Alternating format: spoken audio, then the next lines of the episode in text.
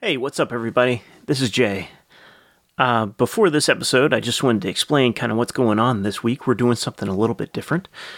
A podcast that I edit for called Rocking the Suburbs invited us to do three guest episodes for them this week, and we elected to do them on a musician who's near and dear to our hearts, Mr. Frank Zappa. So, yeah, this was the last episode that we recorded for them. We tried to just do kind of a laundry list of all the stuff that we didn't get a chance to fit in in the earlier episodes. I hope you guys really enjoyed this week. We certainly had a lot of fun, and uh, thank you to Nick and to Greg, and keep listening. We'll be back to uh, normal, as normal as we get. you should check it out, content uh, starting next week. Enjoy, guys. Here's episode three. Today on Rockin' the Suburbs. Hey, Nick, what's the ugliest part of your body? Hmm. It's definitely got to be his nose, right?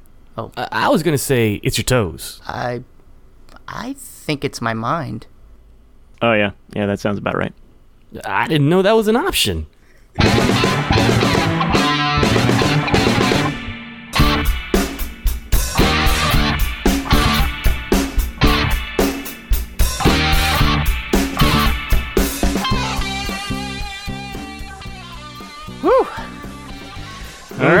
Welcome to day three, Day of three. You Should Check It Out Invades Rockin' the Suburbs. If you're still listening, thank you. You know, we'll, we'll carry a couple people through this Hopefully. third episode, hopefully. But yeah, this is Rockin' the Suburbs. My name's Jay Rossman. I'm Nick Klein. And I'm Greg Loman. Jim and Patrick are on a break, I assume in Cancun, sipping Mai Tais on a beach somewhere. And we're filling in for this week. This is day three. I think this will be the Friday episode of our deep dive into Frank Zappa. Yeah. Uh, we've covered a lot of ground. We've uh, talked about Zappa as the rock star. We've talked about some of the people he's played with. Origins and influences. Right, Yeah. right. Um, some of the things that make him tick. And I, the original goal for this episode, I think, guys, was to talk about his compositional style, uh, some of his instrumental works, talk about the avant garde and music concrète, The serious Stuff. stuff. Yeah. the serious stuff, right? Zappa as serious composer.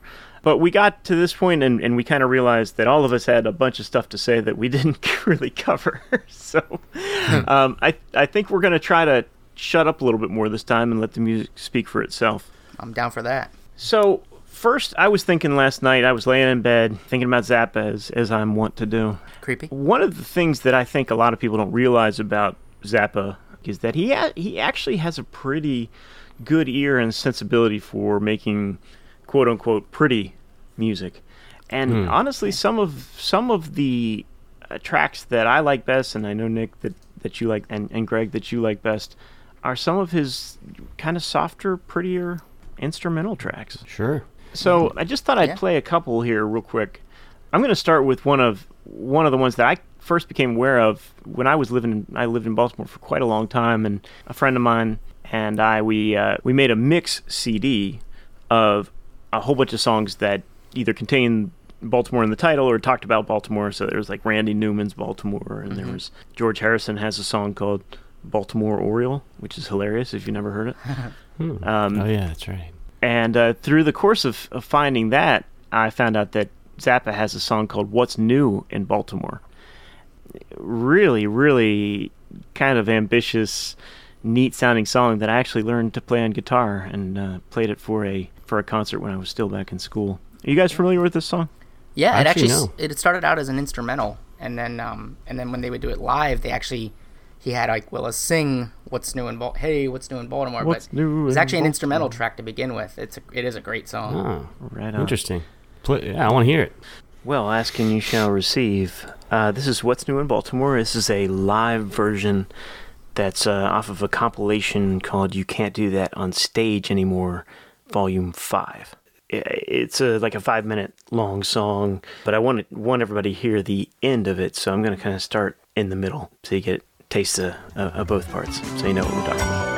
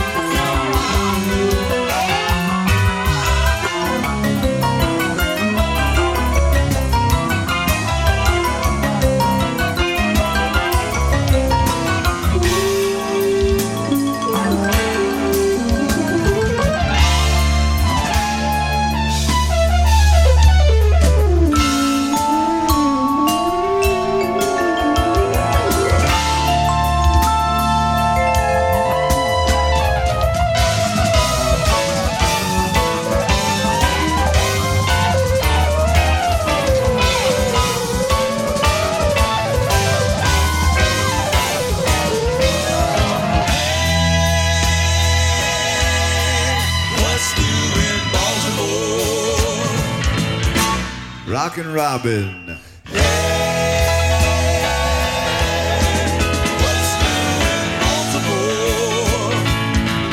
Hot Rod's Lips.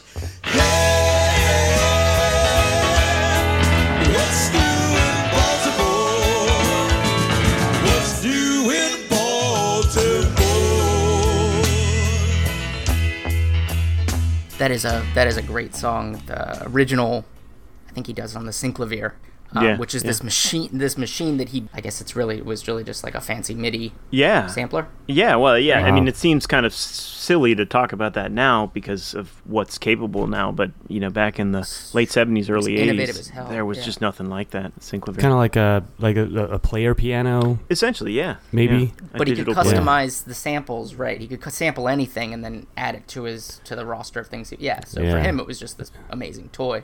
Uh, but um, sure. So if we're on the if we're on the uh, theme of pretty songs, Yeah. um, I think I think Outside Now is one that I absolutely adore. Specifically the the version from a live album called Broadway the Hard Way. Yeah, absolutely. Here's Outside Now from Broadway the Hard Way.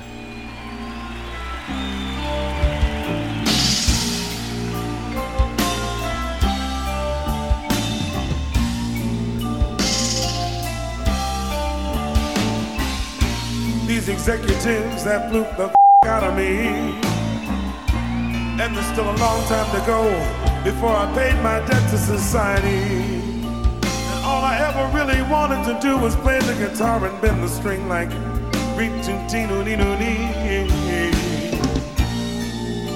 I've got it. I'll be selling and withdrawn. I'll dwindle off into the twilight realm of my own secret thoughts. I'll lay on my back until dawn in a semi-catatonic state. And dream of guitar notes that would irritate an executive kind of guy.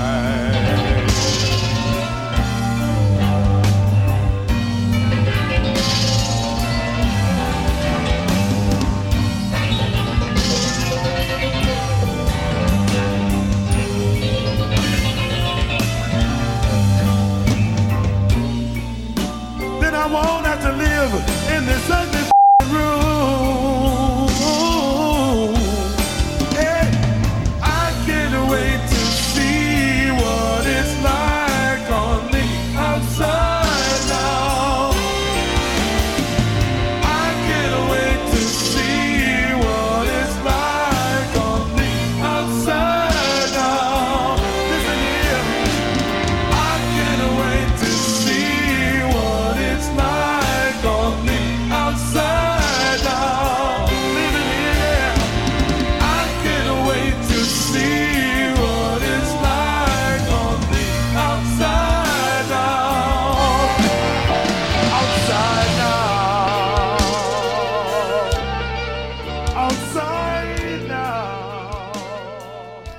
Yeah, man, I, I love that song. That was one of those, the song that we played yesterday, uh, "Murder by Numbers."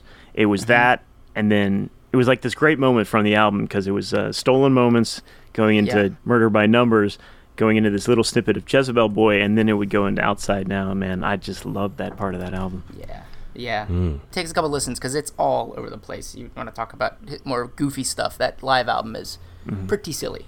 Yeah, but it's just like this, like this, this brilliant. You know, people who accuse Zappa of not being serious or not being able to be Yeah, emotional. I mean, just listen to that song. It's it's very emotional and very serious. But uh, Greg, did you have any uh, examples of like I don't know, quote unquote, pretty Zappa music? Yeah, I, the first one that comes to mind is uh, it was one of probably his simplest uh, compositions, but uh, it's called Black Napkins, and uh, it's off the record Zoot Allures. Right on. And I think that yeah, if you get if you give it a listen, you'll get the you'll get the idea. You'll probably understand why I think it's so pretty.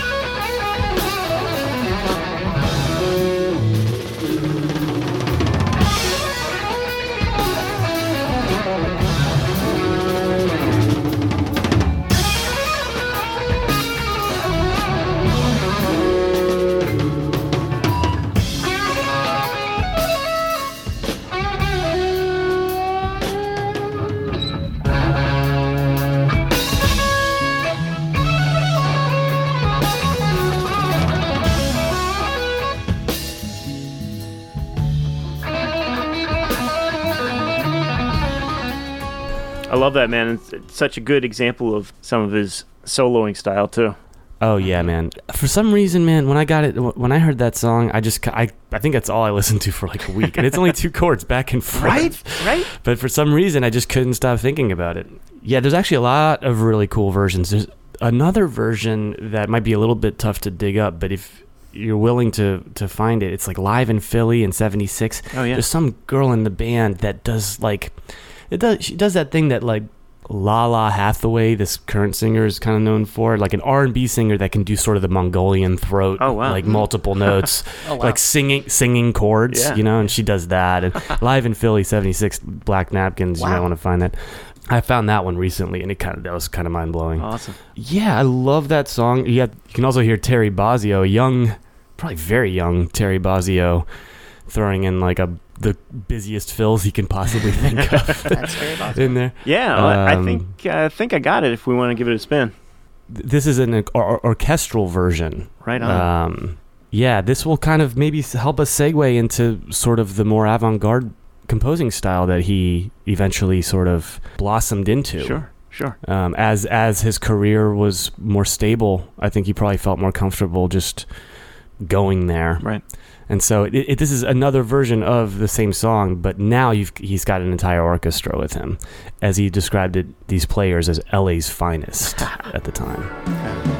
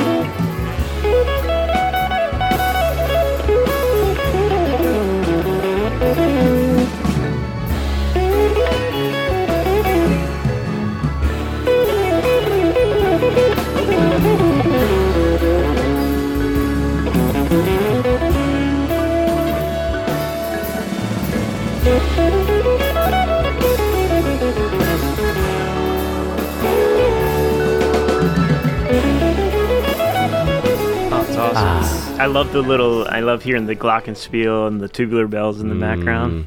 Yeah. Yeah, and I'll tell you what if if anybody wants to go find this that that last version, it's on an album called Orchestral Favorites 40th Anniversary, and it, you can listen to Black Napkins. There's actually a track before that where he, it's called it's called Black Napkins Instructions, and he in front of the audience explains to the orchestra how to play Black Napkins because because they actually don't have the sheet music for it. So he just kind of you know, and you sort of get a, a peek into his That's- uh, that's his process Yeah, of how he thinks about how he thinks about leader, harmony. right. Yeah, and he's just like you know, only the lower instruments can go from C sharp to, to D, but you know, and, and you you know the trumpets will stay on the on the ninth. You know, it's it's all you know, quick and brief. But then you know he's like, okay, let's try it from the top, and the, the orchestra just sounds gorgeous, and you're like, okay, this guy clearly knows what he's doing. Right.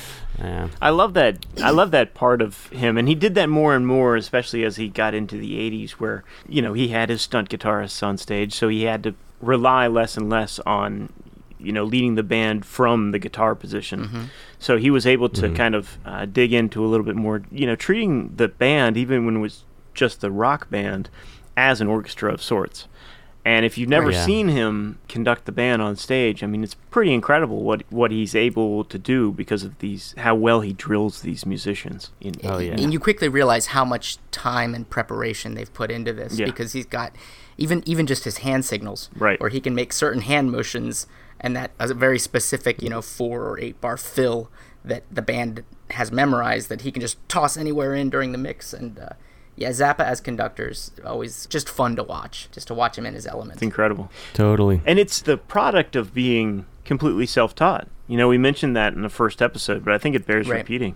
You know, this is not some guy who went to a conservatory and, you know, learned the right way to conduct. He just, he probably Mm-hmm. Figured it out. He figured it out for himself and figured out what worked. Yeah, I, I remember reading um, in the Real Frank Zappa book early on when he was in Greenwich Village, kind of getting his thing going, that sometimes the audience would come in to see, to watch the band, and he was he had a a regular gig at a at a small place down there, and I can't remember the name of it. The audience would be there, and sometimes he'd say, "All right, you know what? Tonight, I want you guys to be the band." And so he Yeah. would mm-hmm. invite the audience to play the instruments, and then the band would sit in the seats and watch the audience, and that mm-hmm. was the show, Yeah. which is just. You know who would do, who would do that? Yeah, yeah, who does that? Right. Right. Yeah, it's pretty incredible what he was able to accomplish. Especially, you think like the late '60s, even though it was kind of free love and hippie and and all that stuff. You know, they were still f- a fairly conservative society in general. But you know, within a few years of his first album, he was able to be, have a residency. You know, at some of the top clubs in L.A. and in New York.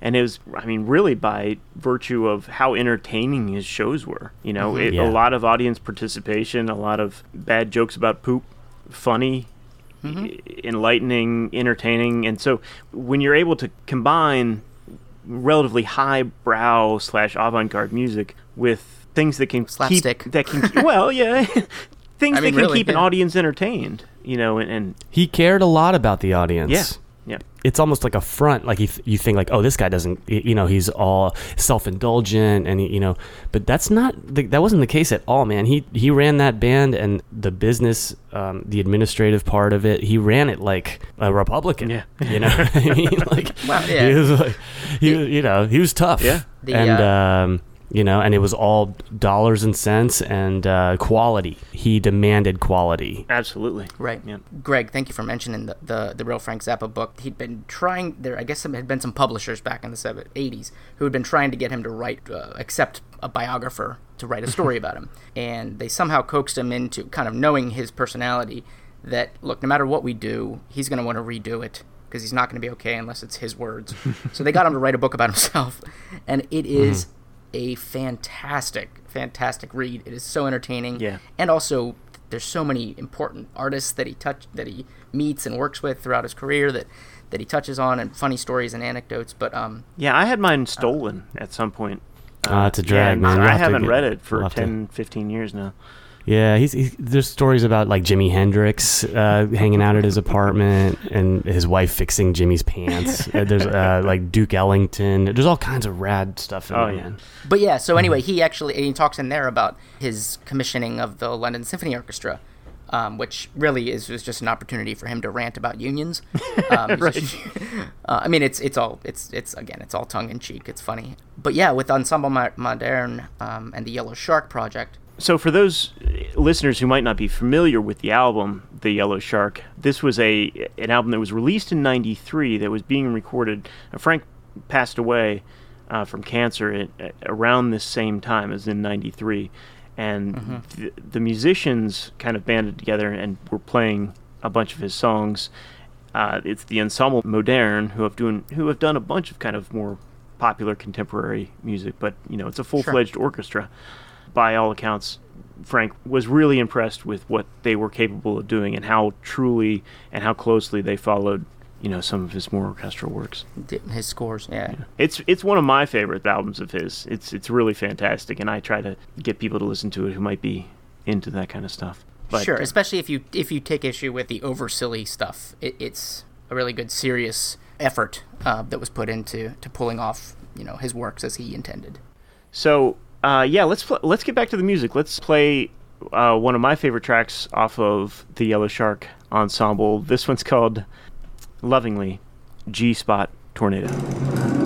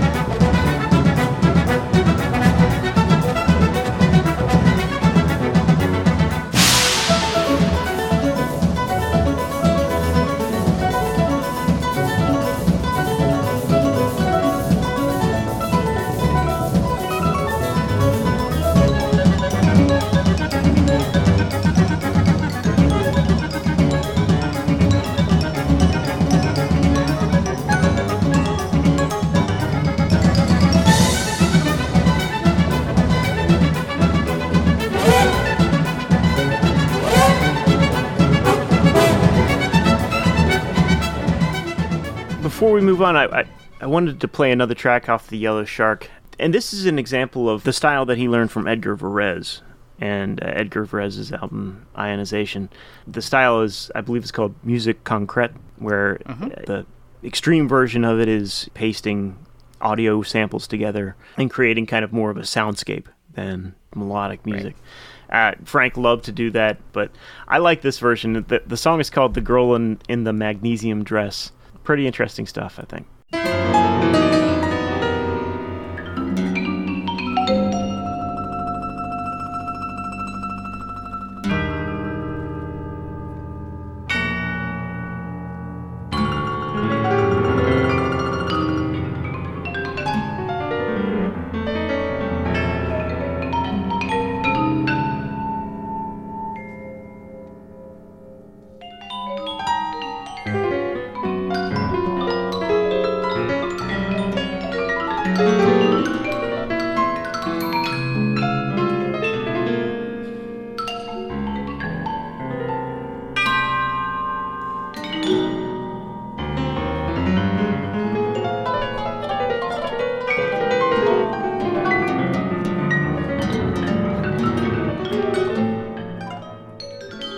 So that's different.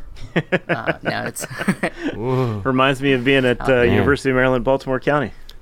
I know, right? Yeah, Yeah. that they have a, they have a, a very serious new music program that, that we always found interesting and, and entertaining for r- wrong reasons sometimes. Sounds like someone pushing a marimba down the stairs. You know. A little bit. Another track off of We're Only in It for the Money, which I've brought up a couple times throughout. Actually, I think it's got your guy in it, Jay, Eric Clapton. Yeah. Um, does some voice work. And Yeah, on uh, that album, if you look on the back, Eric Clapton is listed as a collaborator, but well, you'll hear. Yeah.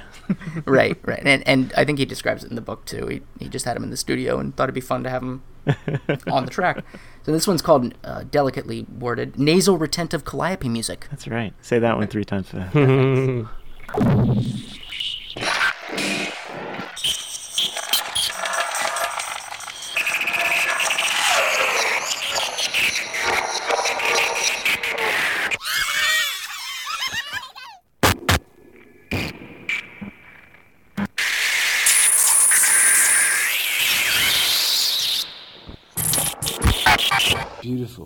God, it's God. I say God.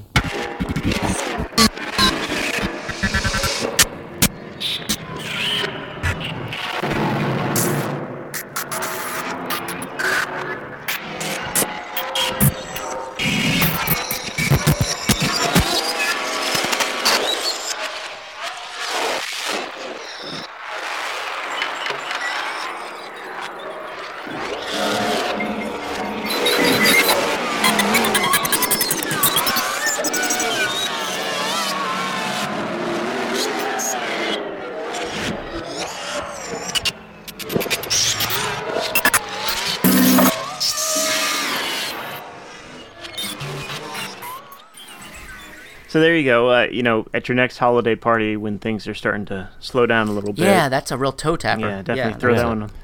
or you know, if you're uh, with a special someone. That's right. But I mean, to that to that point, the idea of music concrete, right, is you find acoustical recordings that you then assemble into a piece of music.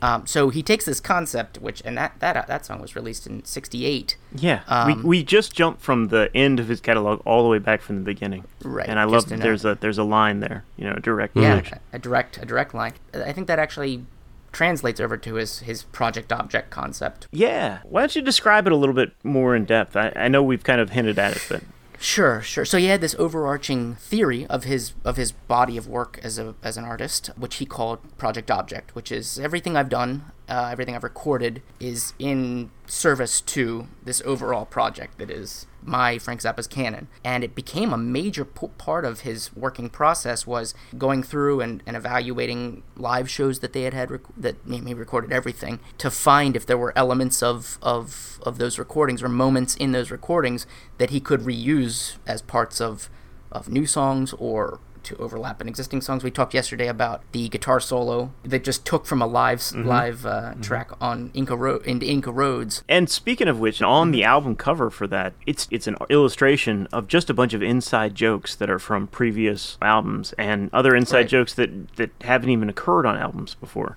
So you know, part of the project object was these recurring characters that would show up. Suzy Cream mm-hmm. Cheese and you know Mr. Green Jeans. It was a really interesting concept and and allowed him to be creative in a very cohesive way. If that makes Yeah, any sense. I- yeah. I think it gave him the ability to to play and not have to apologize if the outcome was anything other than what he decided it needed to be at that moment. If that makes sense. Yeah, um, yeah. I, I think mm-hmm. he at a really Yeah. early age in his in his career reckoned with his his self as an artist and decided that this was kind of how he was going to move forward. That everything was part of this this this canon. It's if- all if one will, big project. it. Yeah. It's all one big project. Awesome. I think um, I remember him saying in in an interview that he thought of himself more uh, as an organizer than anything else. Yeah, yeah, I've heard Yeah. that before. Yeah, which is great because to me, I I can actually relate to that quite a bit. I'm, you know, maybe a little OCD about just trying, you know, just making sure that everything's in its right place, you know, Sounds and all that. perfect to yep. And Right. Um, well, I just know that for myself when I heard him describe his artistry in that way. You know, so many times we think of like these geniuses as like very disorganized, but actually it was the opposite with him. absolutely. Yes, Yeah. everything was Yeah. cataloged. So, Greg, uh, before we get going, we're kind of running out of time here a little bit. Is there any other last thoughts or anything that we wanted to mention that we didn't quite get to? The only thing that I think might turn some people on um, about Frank Zappa that they might not know was how he took Congress on in 1985. Yeah, Um, about censorship when Tipper Gore was going after Dee Snider Right. and Twisted Sister. He he helped uh, defend. You know, music. He was very passionately anti-censorship. Yeah, You can go look it up on YouTube, Zappa Congress, and it's he really that that's when you s- that's when you really hearings, get a sense of how how how intelligent Yeah. you know Yeah. And just to see Um, Frank Zappa in a, in a suit talking seriously to members of Congress is just yeah sight to behold. I, I- w- when I first saw that it, again it, I was like "Wha- I had no idea that he had that in him Mm-hmm. so And I know that the prevailing attitude at the time was, "Oh, this ought to be great. We're going to have all these dirty rock stars come in here and you know, yeah exactly Yeah. they're probably going to be hungover make fools and, of you know themselves." And then Frank just turned that on his head and just like, "Hey, I'm as smart as you guys, probably smarter, and I'm going to tell you exactly how it how it is and how it should be." Yeah, Yeah. yeah, and, and he's so eloquent and, and Yeah. intellectual when he when he speaks, which, and, and for some people that might be a cool avenue. For some, if that doesn't, yeah yeah i- i- whether you agree with him or not still the fact that he you know was passionate about this Right, issue absolutely. and educated and like went and you know he didn't just walk the walk you know right, and that was probably his most Oh, public. excuse me he didn't just talk the talk you get what i'm saying Sure, yes, and, and that was probably his most public iteration of that. But the guy had opinions on everything, and Yeah, Yeah. yeah. He even went on. So I think didn't he do like Crossfire? There was some kind of Oh, political yeah. show. Oh, yeah. where- and, and somebody, you know, somebody gets really mad at, at him about something Right. that he said. I don't know. right, Well, what about you, Nick? Anything we didn't mention? I know you said you had like 52 pages of notes going into these episodes. Actually, no. I think we've I think we've covered a lot of what I was hoping we would we would cover. Mm-hmm. Um, I, I would like to say thank you so much to Jim and Patrick for letting us fill in while they're away. Yeah, Um, yeah. Thank you, guys. Jim, And, Jim um, and Patrick. And if you're a regular listener to Rock in the Suburbs and you like what you've heard the last three days, we do have a, a weekly show called You Should Check It Out. You should check it out. Just launched, and we'd love to know what you think about that if, if you're interested. Yeah, I mean, we do um, kind of the same thing. You know, we just Join us. That's right. Thank you guys uh, so much. This has been a lot of fun. I think. I mean, we got to go back to one size fits all, right? We talked about that. Of And course. if if there is one, you know, enduring message, please go listen to that album. It's great. But this and this also ties in Project Object too, so this is perfect. Um, but before I get into that, I do want to say uh, thank you again to Jim and Patrick. And if you guys want to connect with Rock in the Suburbs, you can email them at rock at suburbspod.com. Find them on Twitter, Facebook, and Instagram at suburbspod. And if you want to check out, you should check it out. We're out there on the internet. Just put it in the search bar. So indeed. this song is called Sofa Number Two, and this is actually a um, a version of the song that appears earlier on the album. It's called Sofa Number One. this Sofa Number Two is it's a remixed version of the same track that appears earlier on the album, but they sound so vastly different you would never know that. So he just took some instruments out of the mix, put some other ones in, cleaned it up. It's a beautiful song.